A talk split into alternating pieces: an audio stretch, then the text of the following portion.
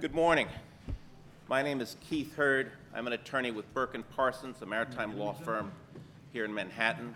Uh, our topic for this session is Is arbitration your best alternative for dispute resolution? Before we get into the meat and potatoes of our topic, let me just introduce our four panelists, starting at the far right. Uh, Dick Corwin was a practicing maritime lawyer in Manhattan uh, from 1971 until 95 when he opened Gard's Commercial Correspondency in New York. He ran that office for 10 years and then moved to the Far East, where he was uh, managing director and regional director of Gard Asia, operating out of offices in Hong Kong and Tokyo. Dick retired in 2015 and is now a member of New York Society of Maritime Arbitrators.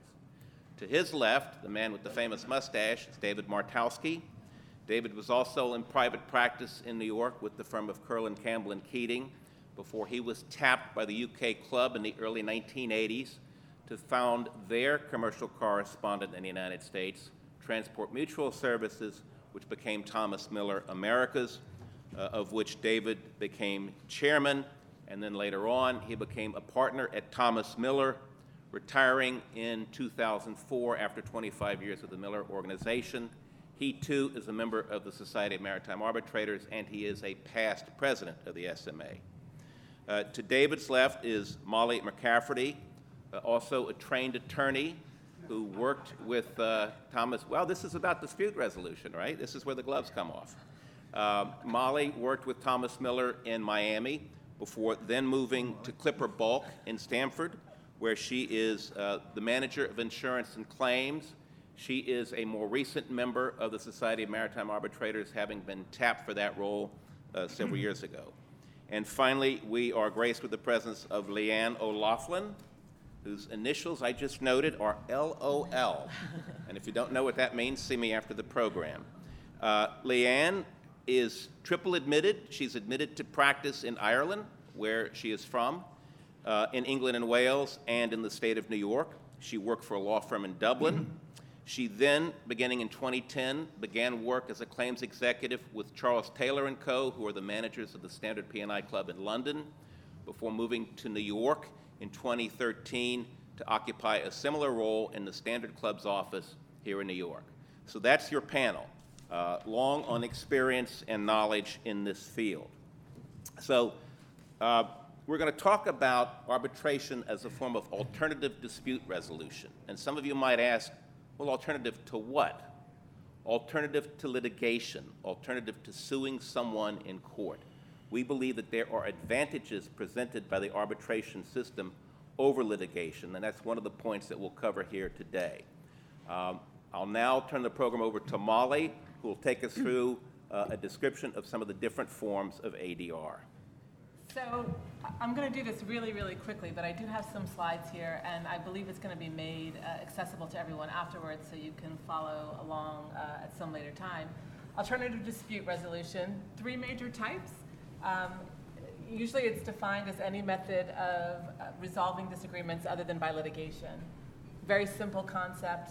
Three major types. Negotiation can be as formal or as informal as the parties want. The beautiful thing about negotiation is that the parties control the outcome. If there's any outcome or no outcome, oftentimes it's used to limit issues, um, go a little bit further. Mediation is the second type of uh, ADR, and this is where you bring in a, a neutral third party to listen to both sides not and provide a, a, more of a facilitator to encourage an agreed resolution.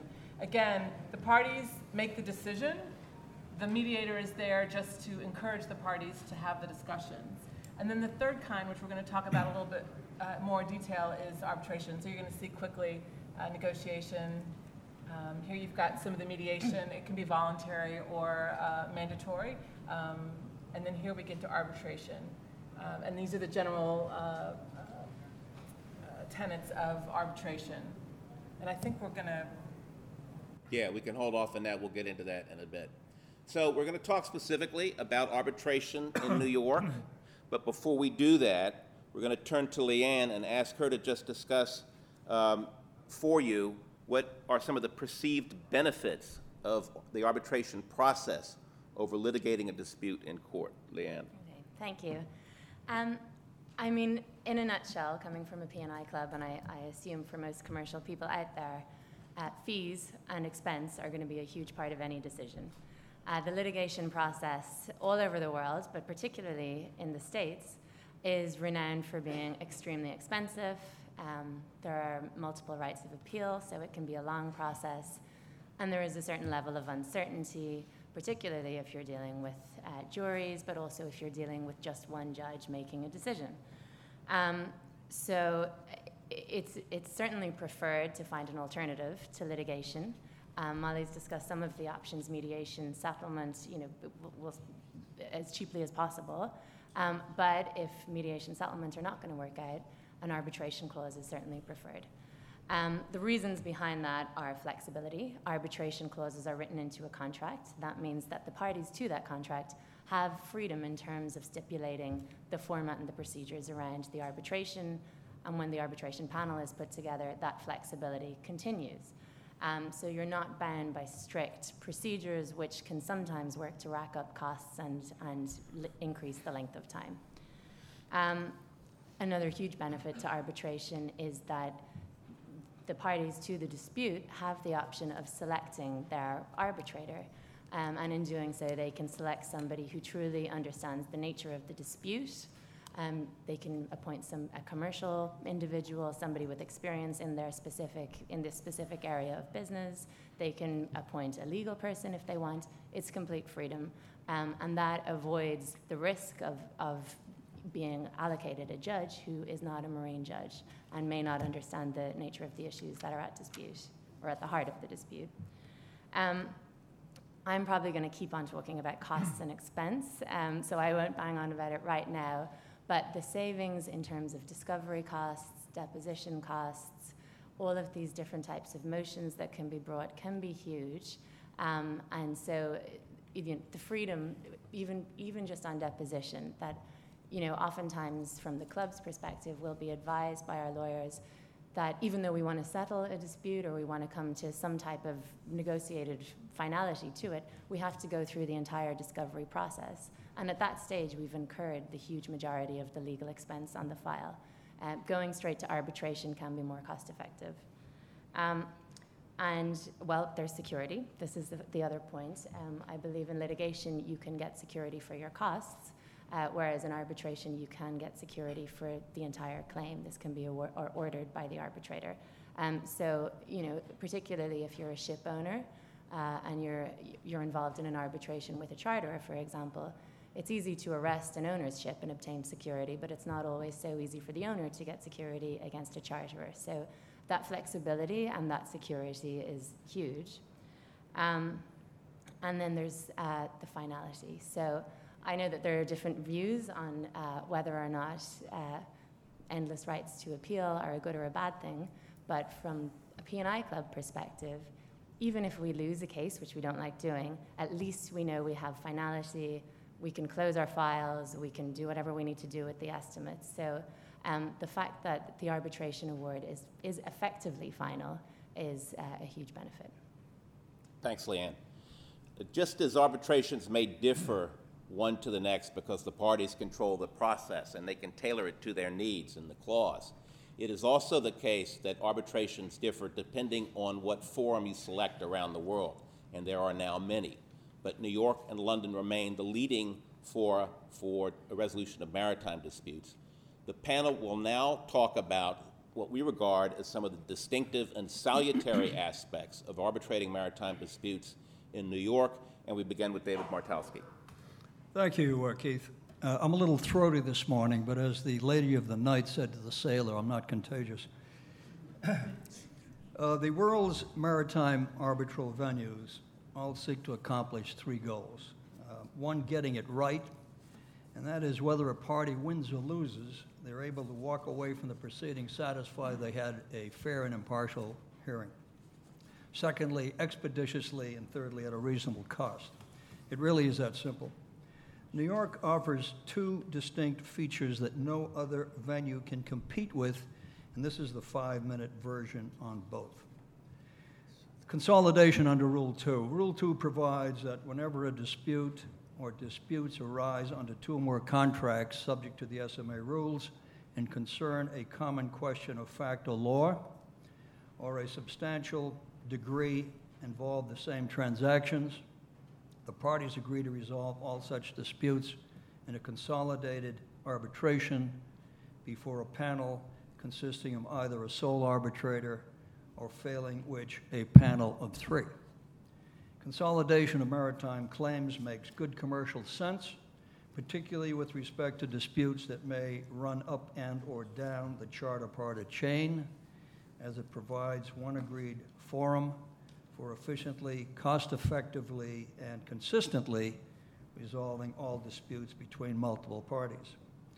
Section 2 of the SMA rules, while prohibiting class action arbitrations, following the Stolt-Nielsen uh, Supreme Court decision in 2010, provides a clear mechanism for selecting and appointing a consolidated panel and ordering consolidation when appropriate. Consolidation, I should add, is not undertaken lightly uh, or ordered with impunity. Secondly, U.S. arbitrators are empowered to order the posting of pre-award security in certain cases, which is a very powerful provisional tool. There's nothing more frustrating than um, for a prevailing party after lengthy and costly arbitration proceedings to discover that there are no funds to satisfy an award in its favor at the end of the road. The overall objective of this empowerment is that arbitrations should not be merely an academic uh, exercise, and its goal is to ultimately prevent a Pyrrhic victory. It's not exercised with impunity, but only after careful consideration has been given to the nature of the claim, the defense and the claimant's likelihood of success, the opposing party's conduct and financial condition, and if there are other means of securing the claim. It's not a determination on the merits, and without prejudice to the opposing party's defenses. It is set in a reasonable amount, subject to adjustment, and is ordered posted by a date certain in a form acceptable to the requesting party. The record for the ordering of security in New York uh, had been uh, held for many years, the amount of $14.5 million in a piracy case. About three months ago, that record was surpassed, and a New York panel ordered the posting of $63 million. Lastly, confidentiality. You'll hear from Leanne about the benefits of the publication of awards. Uh, however, Rule 1 provides that the award will be held confidential if both parties request it. We're seeing more and more requests of this nature uh, simply because uh, the parties don't wish their breaches of conduct to become known, or the case involves proprietary or commercially sensitive information or one of the parties does not want its financial condition known to the world. Uh, the number of cases that were not published with confidentiality labels used to be about 8%. I would estimate today they're closer to 15%. The other thing we're seeing is more and more use of um, confidentiality agreements or protective orders. This is to protect not necessarily the issuance of the final award, which the parties may be happy with, but any rulings in the, in the meantime. That's the five-minute version. If you wish papers on these points, kindly leave me your cards, and I'll see you receive copies. Thank you. Thanks, David. Now we go to Dick Corwin. Thanks, Keith. Uh, When we were getting ready for this panel discussion, Keith asked us, well, what does make New York arbitration different? And actually, it was quite an interesting conversation because each one of us picked on things that we particularly liked as a feature of New York arbitration. So for me, one of the ones I've always liked is the ability to appoint an arbitrator without any appointment fee. And why is that significant? Well, there's no hurdle to start the arbitration. And uh, this permits a party or a claims person or even somebody sitting in a charter's office who's having difficulty with someone on the opposite side who just doesn't answer emails or doesn't respond to uh, requests to pay, to say, okay, I'm going to light a fire under them. Find an arbitrator, send an email, I've appointed so-and-so as the arbitrator. It's no fuss, it's no muss, and it tends to get the other party off the dime and get them moving to respond to what you want to have happen. And of course, if they don't appoint somebody in response, if you have a clause such as the SMA clause that permits you to appoint an arbitrator on their behalf, if they don't appoint, that also is another tool to get the thing moving quickly. Also, I like New York arbitration because no administrative fees. I mean, some of us are familiar with AAA or ICC. They have administration uh, fees, but there are other venues. Singapore has two different arrangements. There can be fees there and other venues. So New York is nice, no fees. It's a, a volunteer organization in effect, and uh, that permits saving on costs.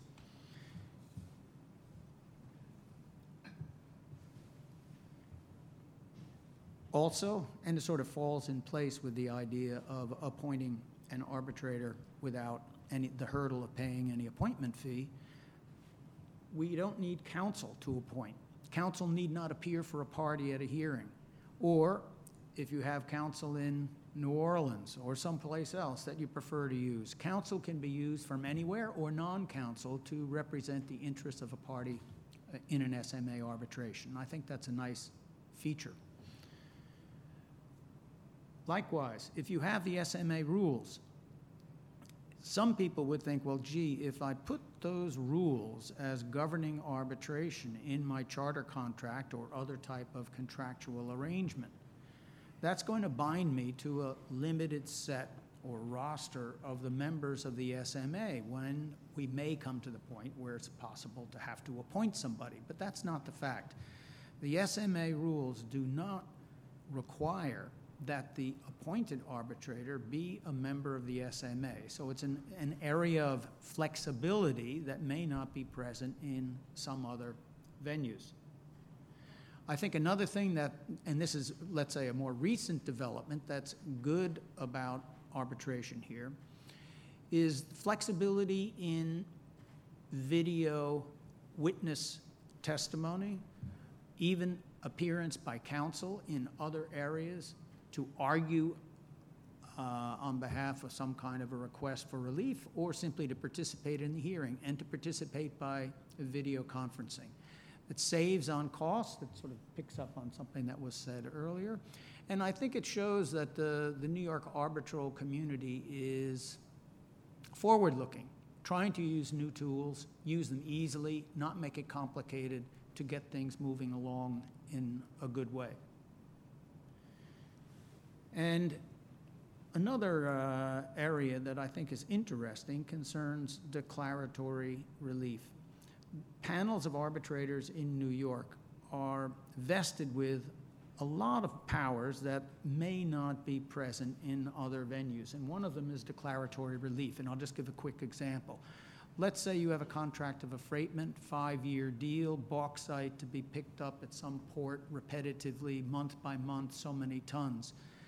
But there's an argument after three or four months about a particular port that might not, from the point of view of the, of the uh, owner, fit within the range of ports or berths where he thought he was going to have to go to load. And because the contract is a continuing contract, going on for another four plus years, there's an issue.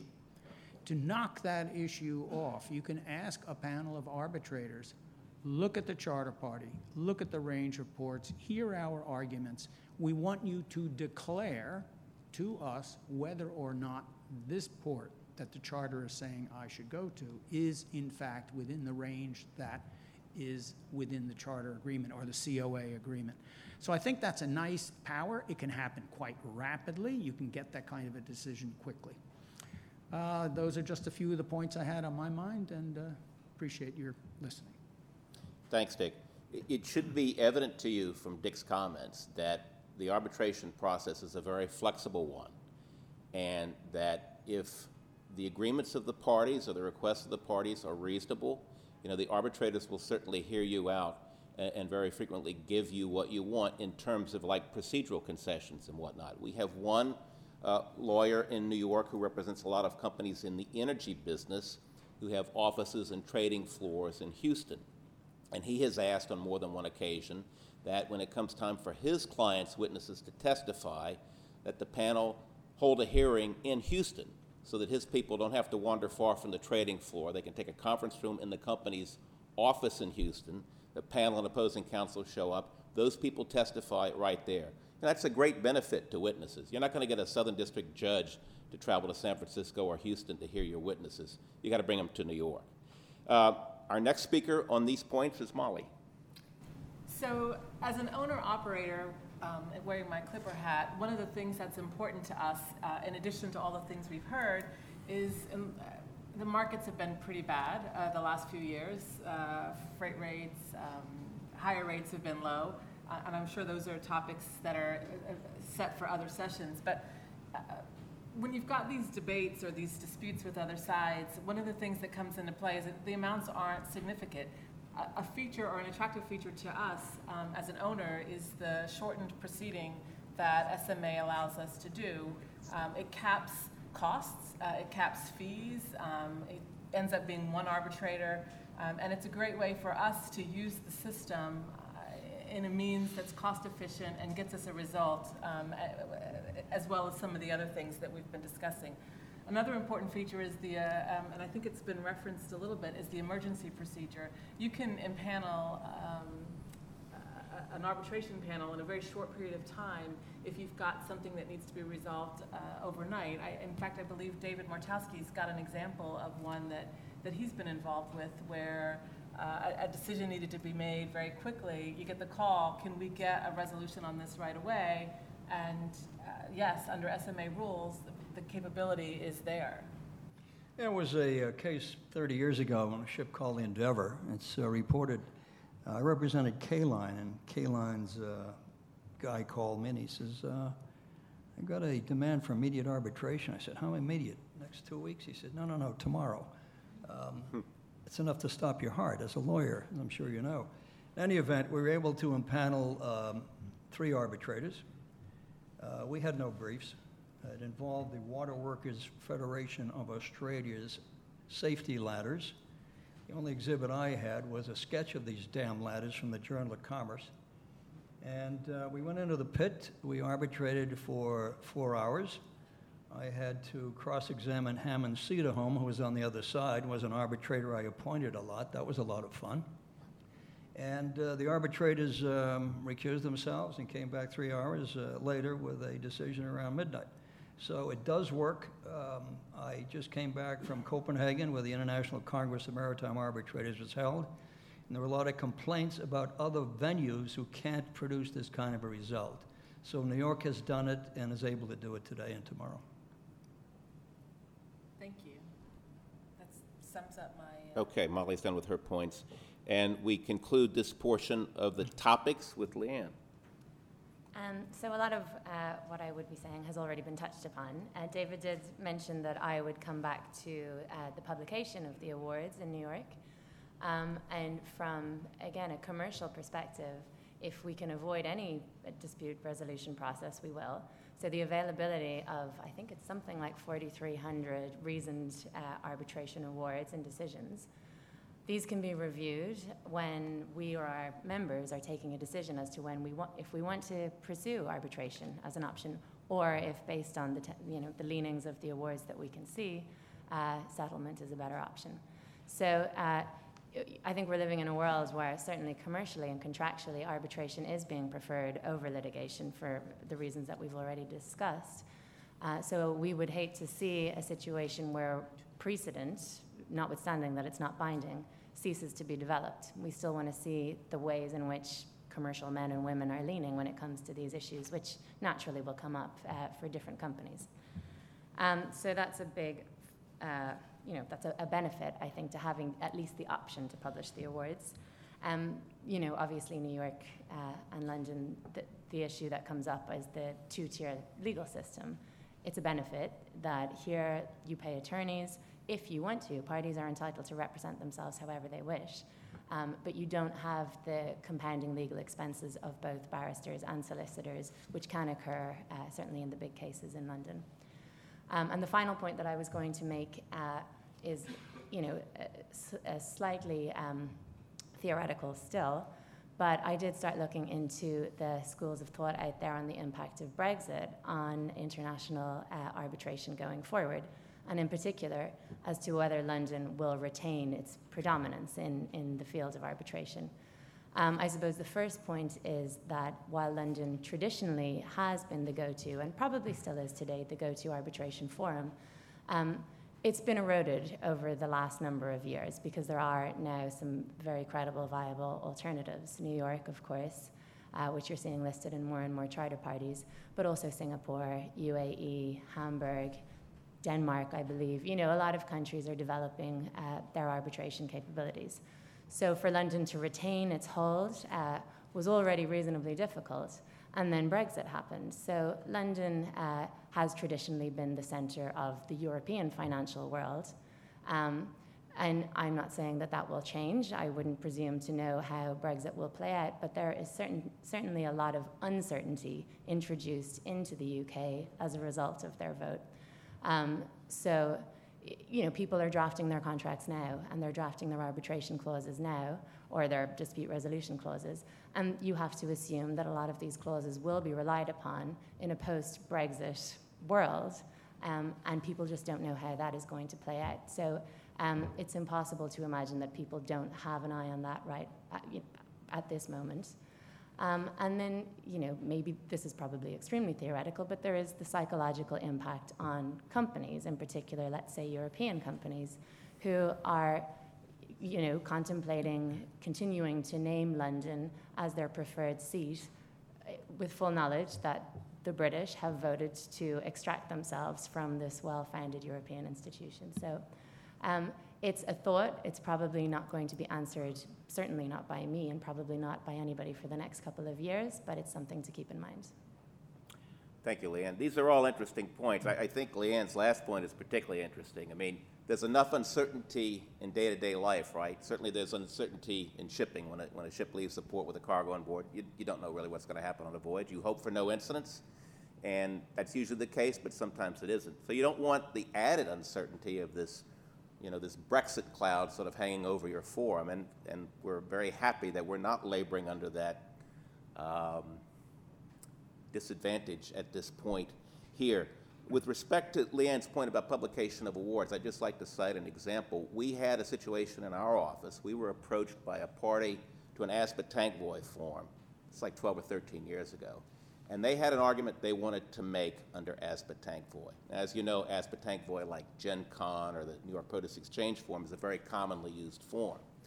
Uh, there are lots of New York arbitration awards that have considered and adjudicated issues under ASBATANKVOY. So we, we took this inquiry and did research and found not one, but seven SMA awards dealing with the same issue.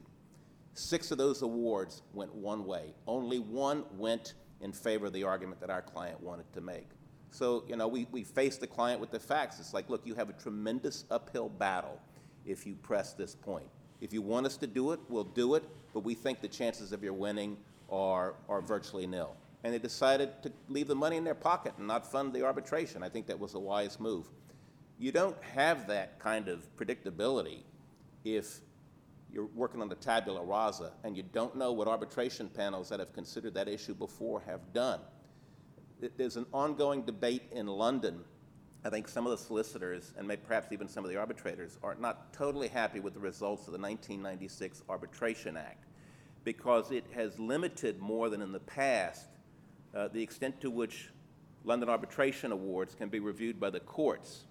And the thought is that with fewer awards being before the court so that you see what the arbitrators did and whatnot, you have a slower and less robust development of, of maritime charter party law in London than you once did.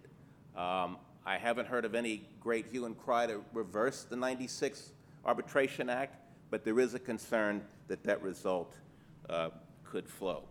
So, um, to wrap up, we don't have much time left, but we have a little time left. Um, do any of the panelists have any, any final points they'd like to make, uh, either in favor of arbitration generally or in favor of New York over other forums? I I can only say uh, one thing. As Keith mentioned at the outset, I was in Asia for quite a number of years.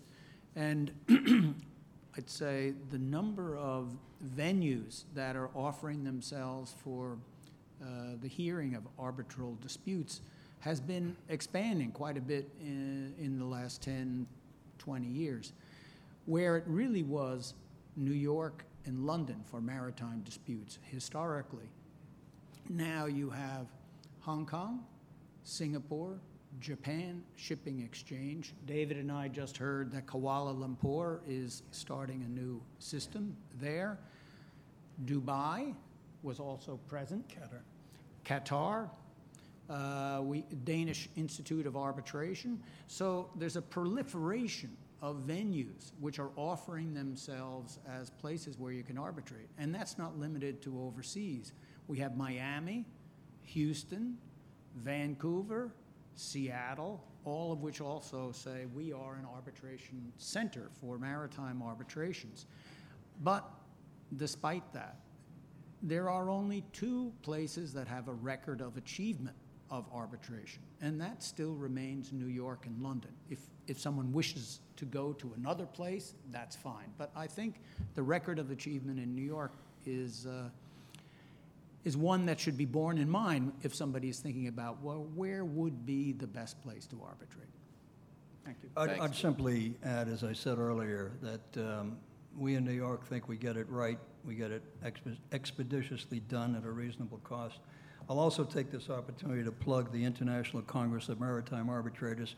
We had uh, ICMA 20 in Copenhagen last week. We drew 250 delegates from 35 countries. We had uh, 120 papers presented.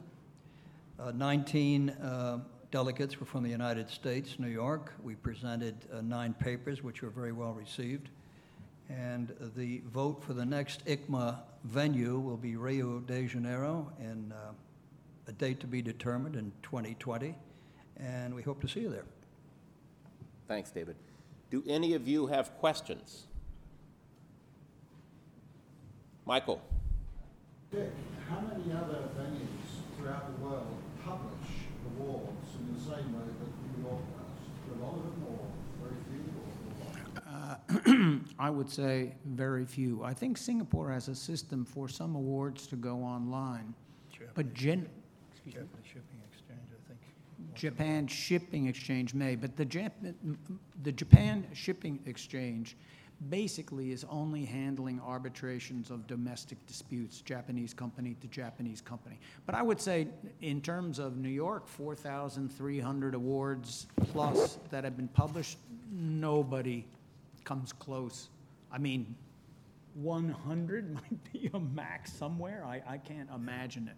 It's, it's, uh, so the answer is, I think it's very few to nil.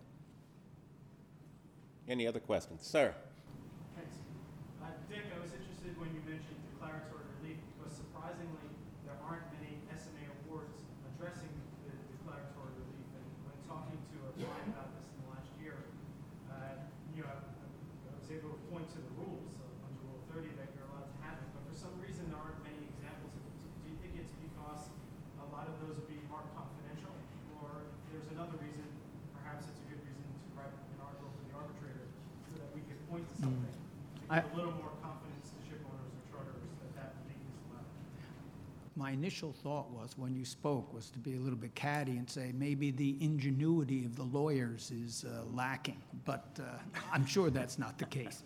Uh, David nodded his head yes in terms when you mentioned confidentiality. I can't explain why, but to me it's a tool that's out there could, that could be easily used, should be used more.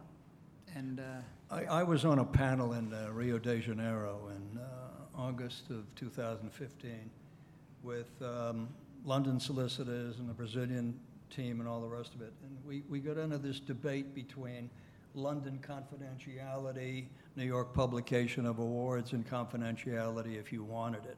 This debate's been going on for 50 years. It'll go on for another 50 years.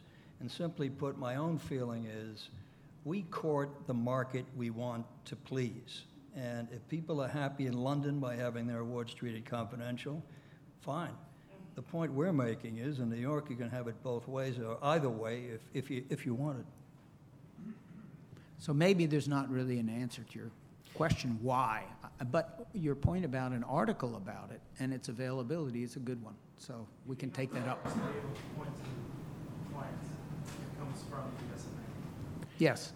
Yeah, I hate to make a self-deprecatory remark, but Dick, I don't think you should discount the lack of ingenuity by counsel, because until, until you raised that point in our discussion yesterday afternoon, that's, that's something that I'm not even sure I knew was embodied in the SMA rules. So I think Chris is an excellent idea. If, you know, you have that in an article, it gets circulated, Trade Winds picks it up. Um, The bar is more aware of it, the P and I clubs and the FD&D clubs are more aware of it, and the users are more aware of it. We are out of time, and we don't want to interfere with the next panel. Thank you for your attendance and your attention.